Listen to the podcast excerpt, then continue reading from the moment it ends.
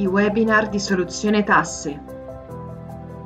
Come gestire e proteggere il patrimonio immobiliare e aziendale. Eccoci qua, ciao a tutti, benvenuti a questo nuovo webinar di Soluzione Tasse. Innanzitutto è un vero piacere essere qui con voi anche oggi e poter parlare di argomenti così importanti per le nostre imprese. Per chi non mi conoscesse, io sono Francesco Enrico e sono un dottore commercialista e founder member di Soluzione Tasse. Soluzione Tasse è una società del gruppo Alcora SPA che, chi non lo sa, è una società quotata alla Borsa di Milano nel novembre 2021, quindi ormai una delle più importanti realtà di consulenza in ambito fiscale e patrimoniale italiano. Gli imprenditori che si rivolgono a noi lo fanno per ridurre il carico fiscale e per proteggere il loro patrimonio. Quello che in realtà siamo riusciti a fare è proprio portare nelle piccole e medie imprese tutte quelle strategie e soluzioni che comunemente vengono utilizzate diciamo, nelle grandi aziende, quindi nelle multinazionali, proprio per ridurre il carico fiscale e proteggere il loro patrimonio. Come riusciamo a farlo? Beh, riusciamo a farlo grazie a un pool di professionisti che collabora insieme e quindi riesce ad analizzare la situazione specifica di ogni imprenditore che si rivolge a noi e ad andare poi a trovare tutte quelle strategie e soluzioni che si possono applicare al caso specifico. Quindi oggi due dei professionisti che compongono il team fatto da commercialisti, avvocati, consulenti del lavoro, abbiamo anche un ex capitano della Guardia di Finanza che collabora con noi, due di questi professionisti sono proprio qui con noi e ve li presento subito. Il dottor Vincenzo Guarino. Grazie Francesco, ben trovato e un saluto a tutti gli imprenditori in ascolto e il dottor Gianandrea Turnaturi. Grazie Ciao, Francesco, buon pomeriggio a tutti. Bene, allora direi che ci siamo ormai presentati e ora posso entrare proprio nel vivo del webinar di oggi. E iniziando poi, vedrà, vedrete oggi condividerò delle slide con un argomento fondamentale che è come gestire e proteggere il patrimonio immobiliare. Per cui iniziamo subito con le slide e inizierà sicuramente il nostro argomento così importante il dottor Vincenzo Guarino. Vai Vincenzo. Grazie Francesco. Partiamo dal titolo, come gestire e proteggere il patrimonio immobiliare aziendale. Noi professionisti del pool, come diceva Francesco nella sua introduzione, facciamo esclusivamente pianificazione fiscale e pianificazione patrimoniale. Bene, un'ipotesi di pianificazione patrimoniale degna di nota è rappresentata dalla gestione degli immobili, anche perché sappiamo che si tratta di un asset molto presente nelle famiglie e nelle aziende degli imprenditori nostrani, no? degli imprenditori italiani, noi siamo molto legati al mattone, all'immobile e molto spesso ci troviamo ad analizzare noi professionisti del pool, no? tax advisor, richieste che attengono a questi temi. Il viaggio che facciamo insieme quindi in questo webinar è sul come farlo e su cosa stare attenti per evitare errori che potrebbero poi costarci caro in momenti successivi.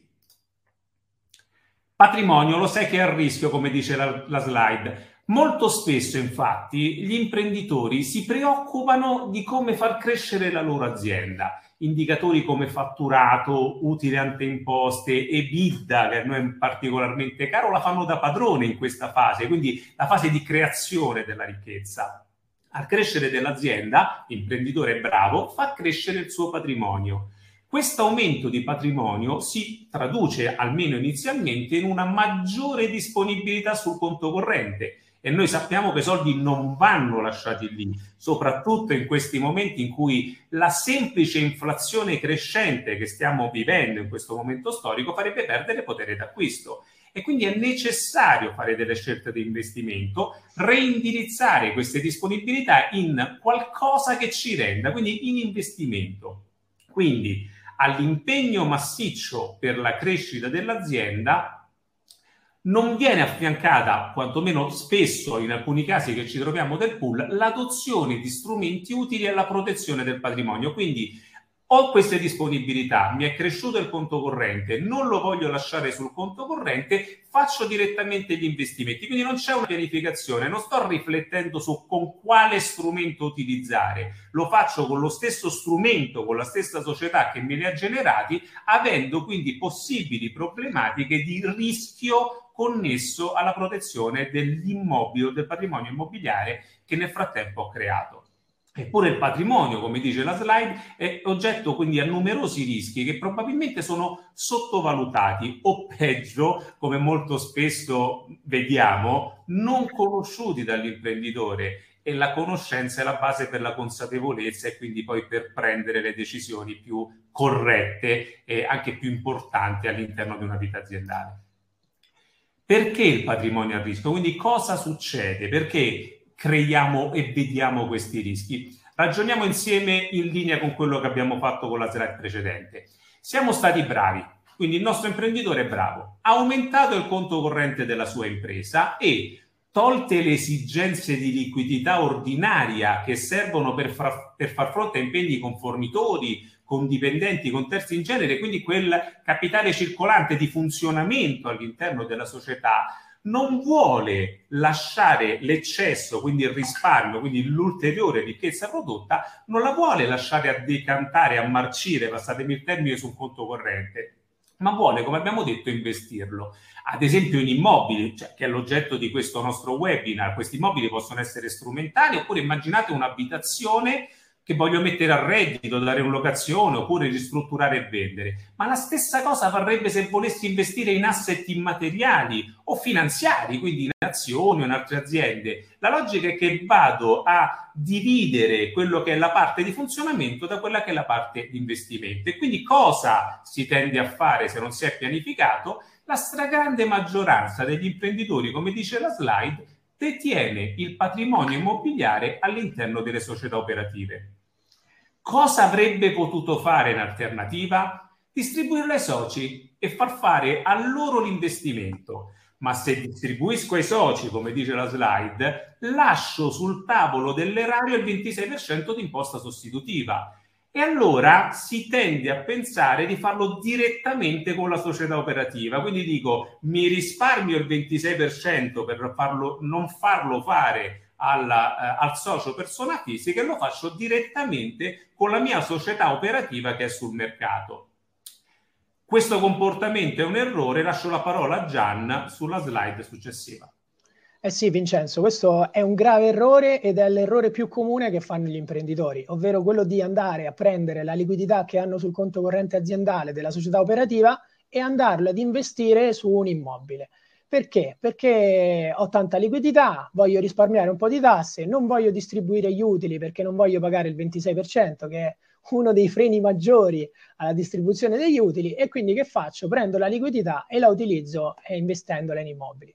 Questo è un grave problema però, perché è un grave problema? Perché l'immobile, essendo all'interno di una società operativa, ovviamente è sotto il rischio imprenditoriale. Essendo una società operativa, è una società che eh, regolarmente agendo durante tutti i giorni rischia di avere qualche problema. E una volta che c'è questo rischio, questo rischio diventa poi concreto, che cosa succede? Può succedere che il patrimonio venga pignorato, oppure può succedere che non riesce più magari a pagare i propri debiti e non riuscendo più a pagare i debiti della società ne risponde con il proprio patrimonio, dove all'interno a quel punto che cosa c'è? C'è l'immobile che ho acquistato con la liquidità che avevo nel momento in cui ho deciso di non distribuire gli utili. Quindi cosa molto importante, attenzione a quando uno ha tanta liquidità a non fare l'errore di fare un investimento avventato perché un investimento avventato potrebbe portare poi problemi successivi.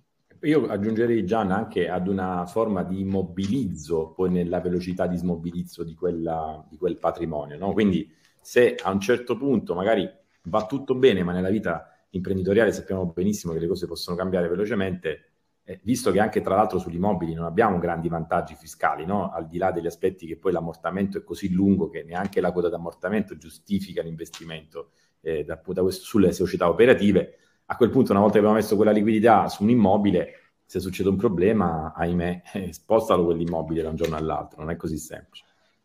Condivido assolutamente quello che dici. Ok, eh, però giustamente i nostri imprenditori in ascolto ci dicono c'è una soluzione? Eh, la soluzione c'è.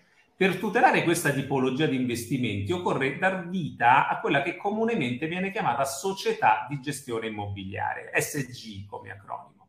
È una specifica tipologia di holding che viene utilizzata per proteggere il patrimonio immobiliare delle famiglie e quindi la gestione degli immobili, come dicevamo prima. Che parliamoci chiaro, la società operativa abbiamo capito che non è funzionale alla protezione, questo tatuiamocelo tutto figurativamente sul braccio.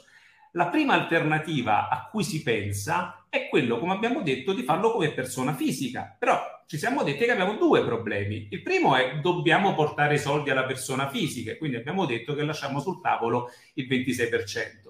E poi c'è la protezione in senso lato del patrimonio. Sappiamo che è più semplice e più funzionale fare la protezione all'interno di strutture societarie dedicate a questo fine. Ora, ricordatevi sempre, voi imprenditori in ascolto, che la protezione, cioè ogni volta che parlate di, di, protezione che è un di cui della pianificazione patrimoniale, la protezione si fa separando il patrimonio e destinandolo a forme giuridiche scelte in base agli obiettivi. In questo caso, quindi, stiamo parlando di un contenitore cassaforte dedicato alla gestione degli immobili, quindi una realtà ad hoc che viene costituita solo per fare quel tipo di, eh, di gestione, quel tipo di eh, pianificazione. E attenzione, tre volte sottolineato, queste operazioni di separazione e di segregazione si fanno quando la situazione è in bonus se abbiamo già il problema e purtroppo molte volte siamo costretti a rinunciare a degli incarichi perché ci arrivano delle situazioni problematiche al nostro tavolo del pool, se abbiamo già il problema, il creditore che ci bussa alla porta, è sempre molto delicato e rischioso attivare queste procedure di segregazione. Come sempre, l'invito è quello di pianificare prima per non avere rimpianti dopo. Cominciamo a vedere come la dobbiamo creare questa società, cioè qual è l'oggetto sociale che dobbiamo andare ad inserire nella, nello statuto di questa società. L'oggetto sociale, come eh, dice la slide, riguarda la detenzione, la conduzione, ma anche il trading di immobili che possono essere ad uso abitativo o commerciale, che possono essere gestiti in vari modi. Quindi immobili merce, immobili da ristrutturare e vendere, immobili che sono utilizzati per generare un reddito, quindi da concedere in affitto, oppure terreni su cui edificare. Ora, qualche imprenditore potrebbe dire ma queste sono attività commerciali, verissimo, rientrano all'interno dell'ambito delle attività commerciali, ma se ci pensiamo bene, avere un immobile che mettiamo in locazione o comunque la gestione di immobili a rischi davvero limitati che tendo quindi a separare dai rischi più importanti di quelle che sono le società operative che invece me l'hanno creata quella ricchezza. Quindi la direzione deve essere questa, quella di separare la società operativa sul mercato con rischi imprenditoriali che sono per forza di cose connesse alla sua attività dal contenitore societario con oggetto sociale che riporti queste attività immobiliari. Contenitore che invece è dedicato ad ospitare la ricchezza prodotta dall'imprenditore. Questo è vero e come sempre diciamo ogni situazione deve essere analizzata.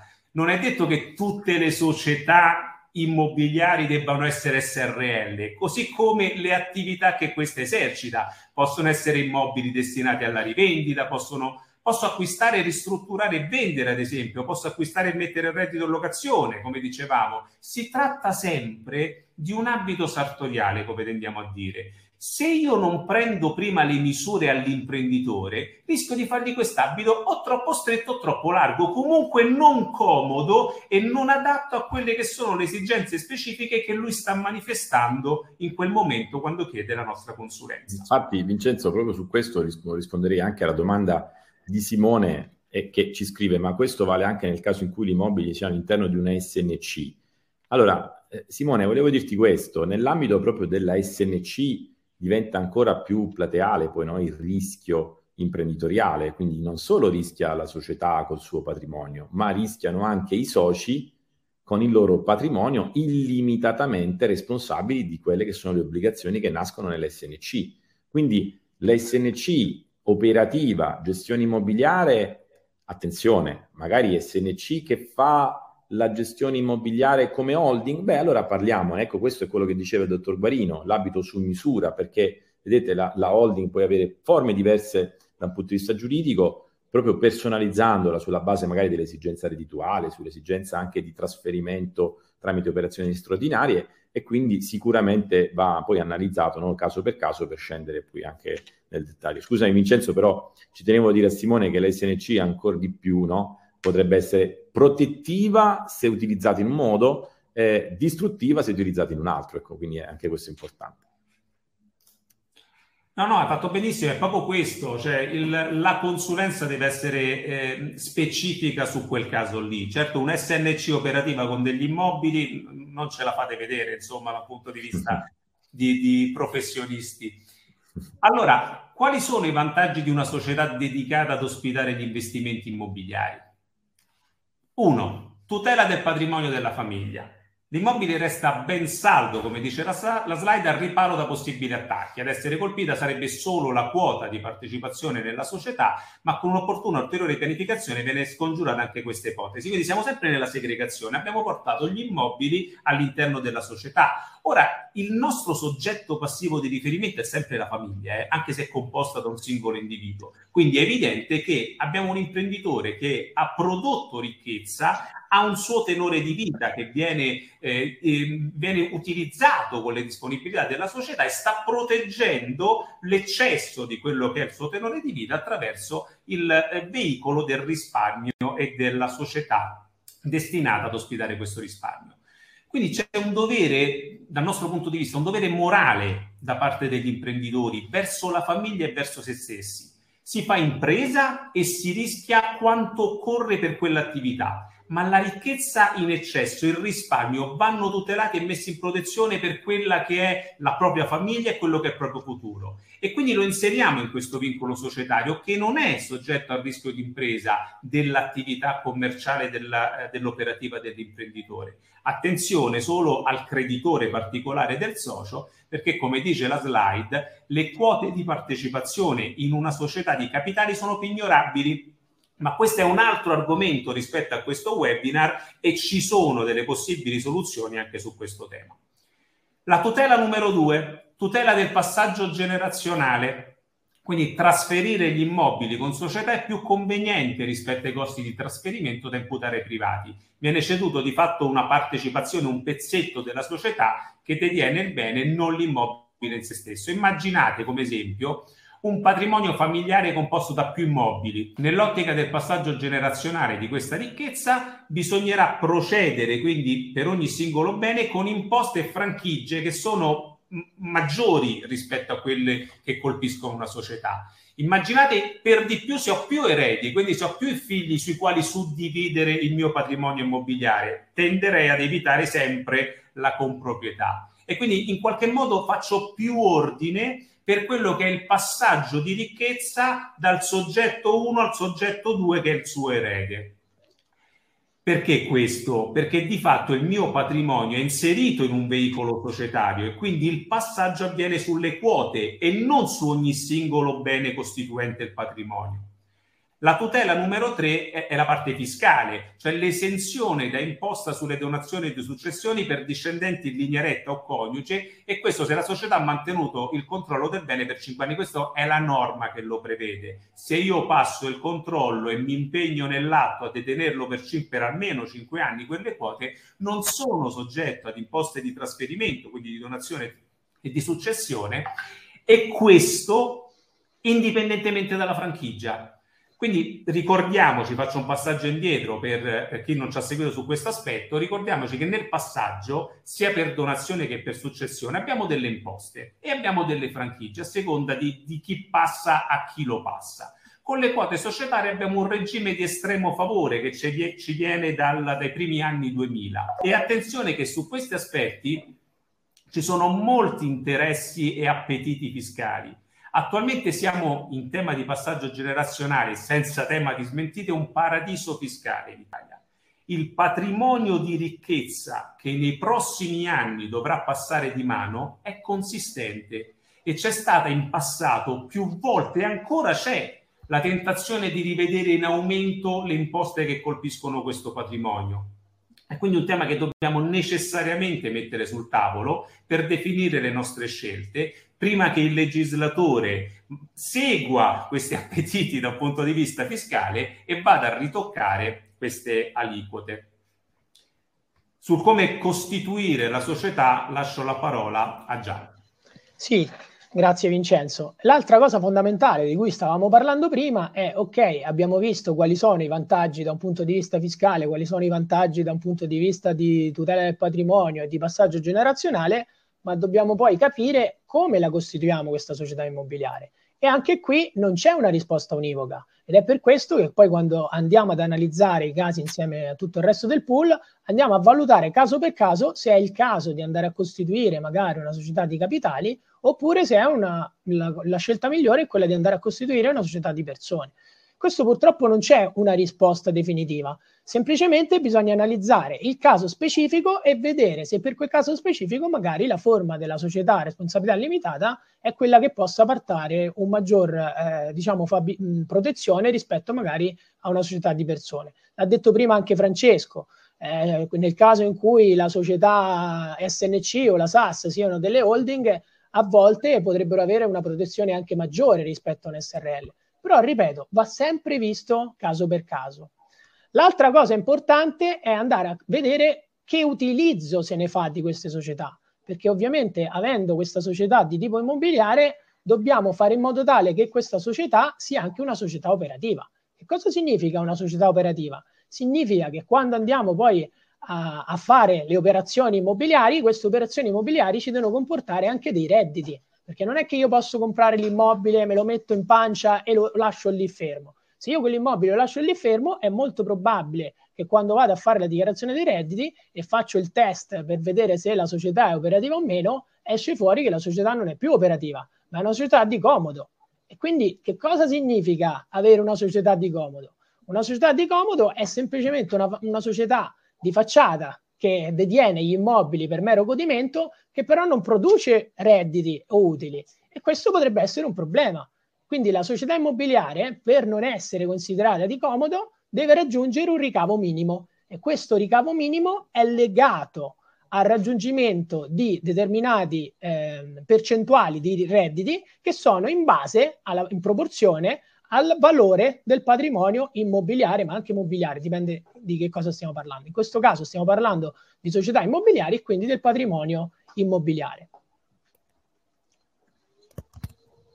La società, classificata come società di comodo, l'abbiamo detto, deve fare un test di operatività, si chiama test anche di vitalità, quindi deve verificare innanzitutto se c'è eh, la condizione di società operativa o non operativa e poi accertare che nell'anno l'ammontare dei ricavi che abbiamo, siamo riusciti a fare non sia inferiore ai ricavi presunti che derivano proprio da quei coefficienti medi di redditività che vengono applicati agli elementi patrimoniali della società. Quindi è molto importante quando si acquista un immobile andare a valutare anche quale tipologia di immobile andiamo ad acquistare perché non tutti gli immobili che andiamo a acquistare sono funzionali, per esempio, all'interno di una società immobiliare holding.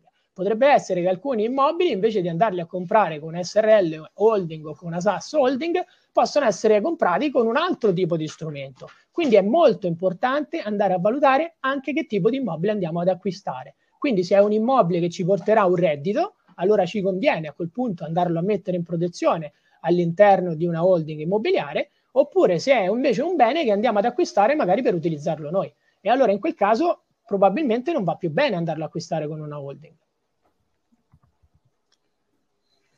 Quali sono però le conseguenze di avere una società che poi di fatto risulta una società di comodo? Perché poi bisogna anche andare a vedere quali sono gli aspetti negativi. Allora, innanzitutto abbiamo un primo aspetto negativo che è la limitazione nell'ottenere i rimborsi. Per esempio, i rimborsi dei crediti IVA. Quindi questo è un primo aspetto problematico. Magari abbiamo tanti crediti IVA sul cassetto fiscale e non possiamo utilizzarli. L'altra cosa, la maggiorazione delle tasse, perché c'è una maggiorazione del 10%, il 10 e 50% per le società che sono considerate non operative. Quindi anche questo aspetto bisogna considerarlo prima di andare a acquistare un immobile. Ultimo, ultimo aspetto, conseguenza, diciamo, è quella dell'imputazione del reddito imponibile calcolato per via presuntiva. Quindi dobbiamo stare molto attenti quando andiamo a acquistare un immobile che tipologia di società andiamo a costituire, perché dobbiamo far sì che poi questa società sia operativa e non rientri poi in quelle che sono le società di comodo. Riassumiamo quindi da questa slide, riassumiamo i motivi che ci portano a scegliere la società di gestione immobiliare. Come ci diceva Gian Andrea, bisogna in primis evitare di ricadere nella società di comodo, eh? quindi sono dei calcoli che vanno fatti anche, come diceva, sulla tipologia dell'investimento da fare. Il primo motivo, abbiamo detto, è la tutela del patrimonio dalle aggressioni di terzi, quindi la famosa segregazione di cui parlavamo, quindi creare un soggetto diverso da quello che ha creato ricchezza. Con un soggetto faccio la mia attività operativa, con l'altro soggetto gestisco la mia ricchezza anche ai fini del secondo punto, del secondo motivo, cioè del successivo passaggio generazionale del patrimonio personale barra familiare che nel frattempo ho creato con la mia attività di impresa. La terza, il terzo motivo, è acquistare immobili senza scontare le imposte sulla distribuzione dei dividendi, cioè avere un veicolo, c'è una slide successiva che lo spiega meglio, avere un veicolo che, visto che stiamo gestendo il nostro risparmio, quindi stiamo veicolando sulla parte di investimenti, ha più disponibilità per, eh, per fare gli investimenti. E perché sono tutelati? Quindi il motivo uno che abbiamo visto. Perché sono tutelati questi beni? Cioè, com- come faccio questa tutela attraverso la società di gestione immobiliare? Abbiamo detto che i beni che entrano dentro la holding non sono aggredibili da terzi. Quindi stiamo ribadendo che all'interno della società, della società io posso tutelare meglio gli asset all'interno di questa società holding. In questo webinar stiamo parlando di immobili, ma potrei avere partecipazioni in società, titoli azionari o semplicemente la liquidità. La logica è che quello che non mi serve nella gestione della società operativa la società operativa che ha prodotto la ricchezza, io lo devo separare da questo, lo devo portare fuori. Se dovessi avere problemi sulla società operativa, questi problemi devono rimanere al piano di sotto.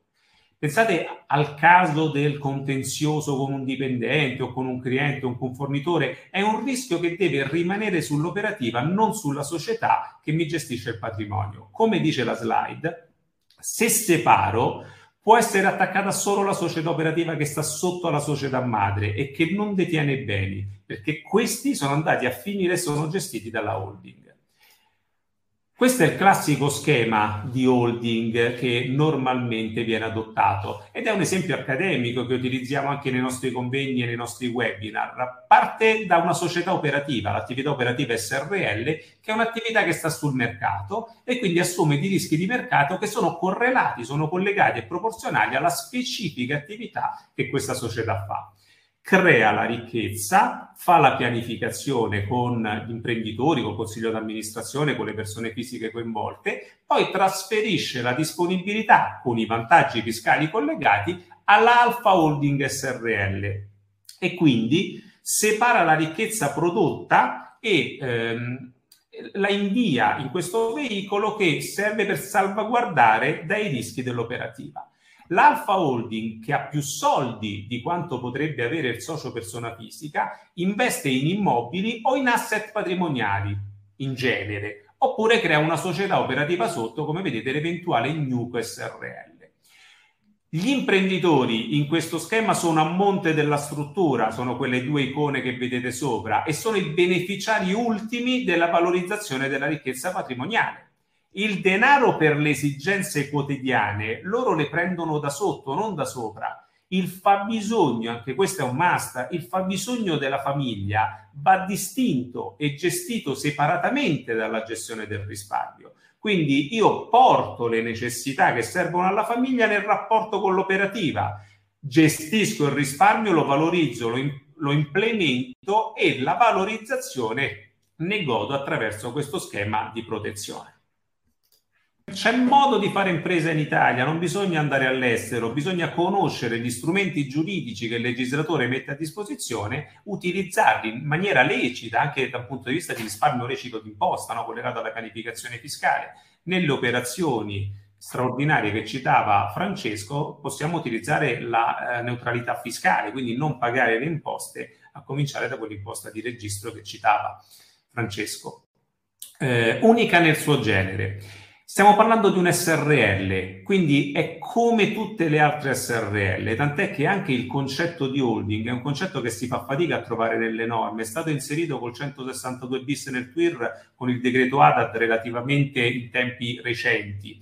Potremmo dire però che si tratta di un SRL particolare, Cioè non è come tutte le altre per le funzioni che svolge, non per la forma giuridica che ha. Ciò che la rende unica, come dice la slide, è la gestione del rischio, la gestione del pericolo. Cioè noi abbiamo un veicolo che serve per gestire partecipazione, gestire immobili, gestire investimenti. Quindi non deve mai assumere rischi imprenditoriali.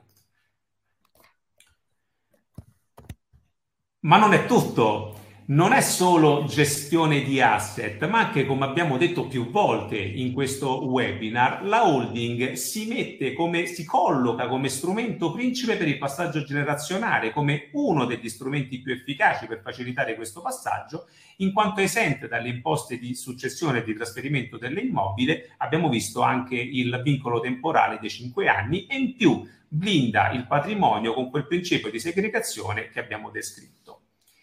Passo la parola a Gian per la distribuzione degli utili. Allora, che cosa succede? Abbiamo detto prima, compriamo gli immobili per non distribuire gli utili, ma se abbiamo una holding eh, immobiliare e quindi anche una società, vorrei rispondere anche a una, a una domanda che credo che abbia fatto Cinzia, che chiedeva la differenza tra la SG e la holding. L'SG può essere una holding e quindi fondamentalmente che cosa succede? Che qualora non volessimo distribuire gli utili eh, alle persone fisiche, ma avessimo invece una holding eh, SRL, allora a quel punto invece di andare a distribuire e pagare il 26%, che cosa succede? Abbiamo il 95% che è esentato ai fini IRES e quindi andiamo a pagare soltanto sul 5% il 24%. Tradotto in numeri, paghiamo solo l'1,2%.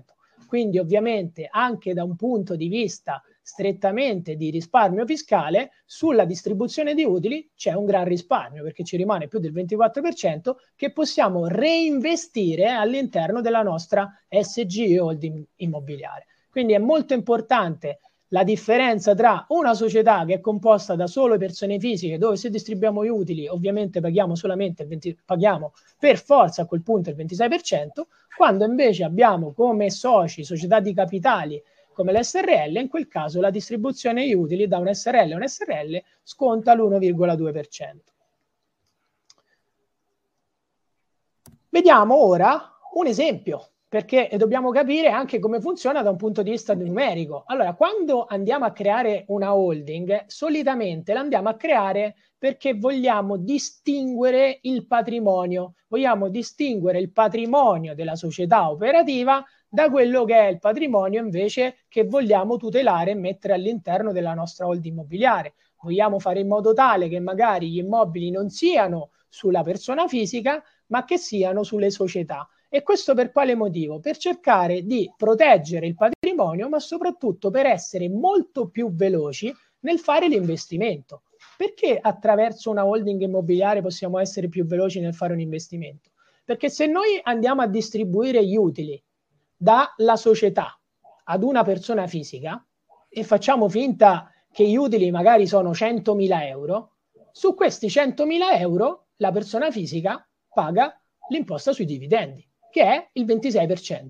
Quindi significa che dai 100.000 euro devo togliere i 26.000 euro e teoricamente quello che mi rimane lo posso investire come persona privata per comprare un immobile. Ma non è finita qui, perché se il socio che investe, socio privato che investe, è un socio lavoratore e quindi è un socio iscritto all'IMS, paga anche la gestione IMS commercianti artigiani e quindi durante l'anno poi ha pagato anche l'IMS, i fissi che sono 4.000 euro più quelli a percentuale, arriviamo a circa 24.000 euro. E quindi la sua disponibilità liquida dei 100.000 euro iniziali che erano lordi è ben poca, perché ci rimangono veramente pochi soldi rispetto a quelli che erano prima. E quindi a quel punto che cosa è meglio fare? A quel punto è meglio investire invece che come persona fisica attraverso una holding. Perché? Perché la holding immobiliare non ha scontato il 26%, di, eh, 26% di imposta sostitutiva, ma ha scontato l'1,2% e quindi tutta quella ricchezza in più che gli rimane gli permette di acquistare l'immobile magari del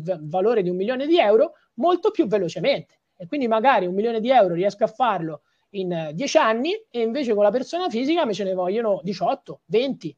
Ok? Quindi è questo il grosso vantaggio anche di avere una holding, perché attraverso la holding gli investimenti li posso fare anche in una tempistica minore e quindi con una disponibilità liquida maggiore.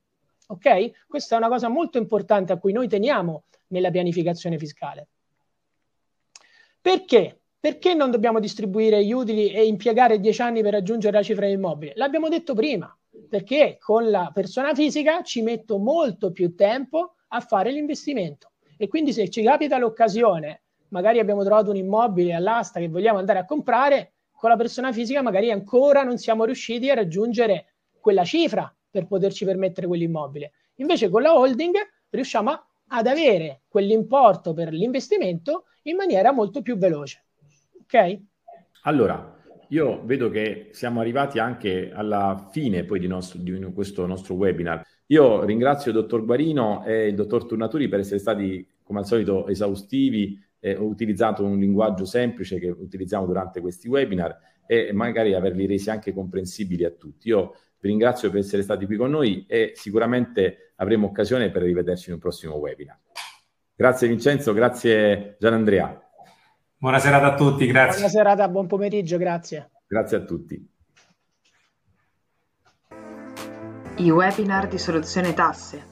Visita il nostro sito e richiedici una consulenza gratuita cliccando sul link che trovi in descrizione.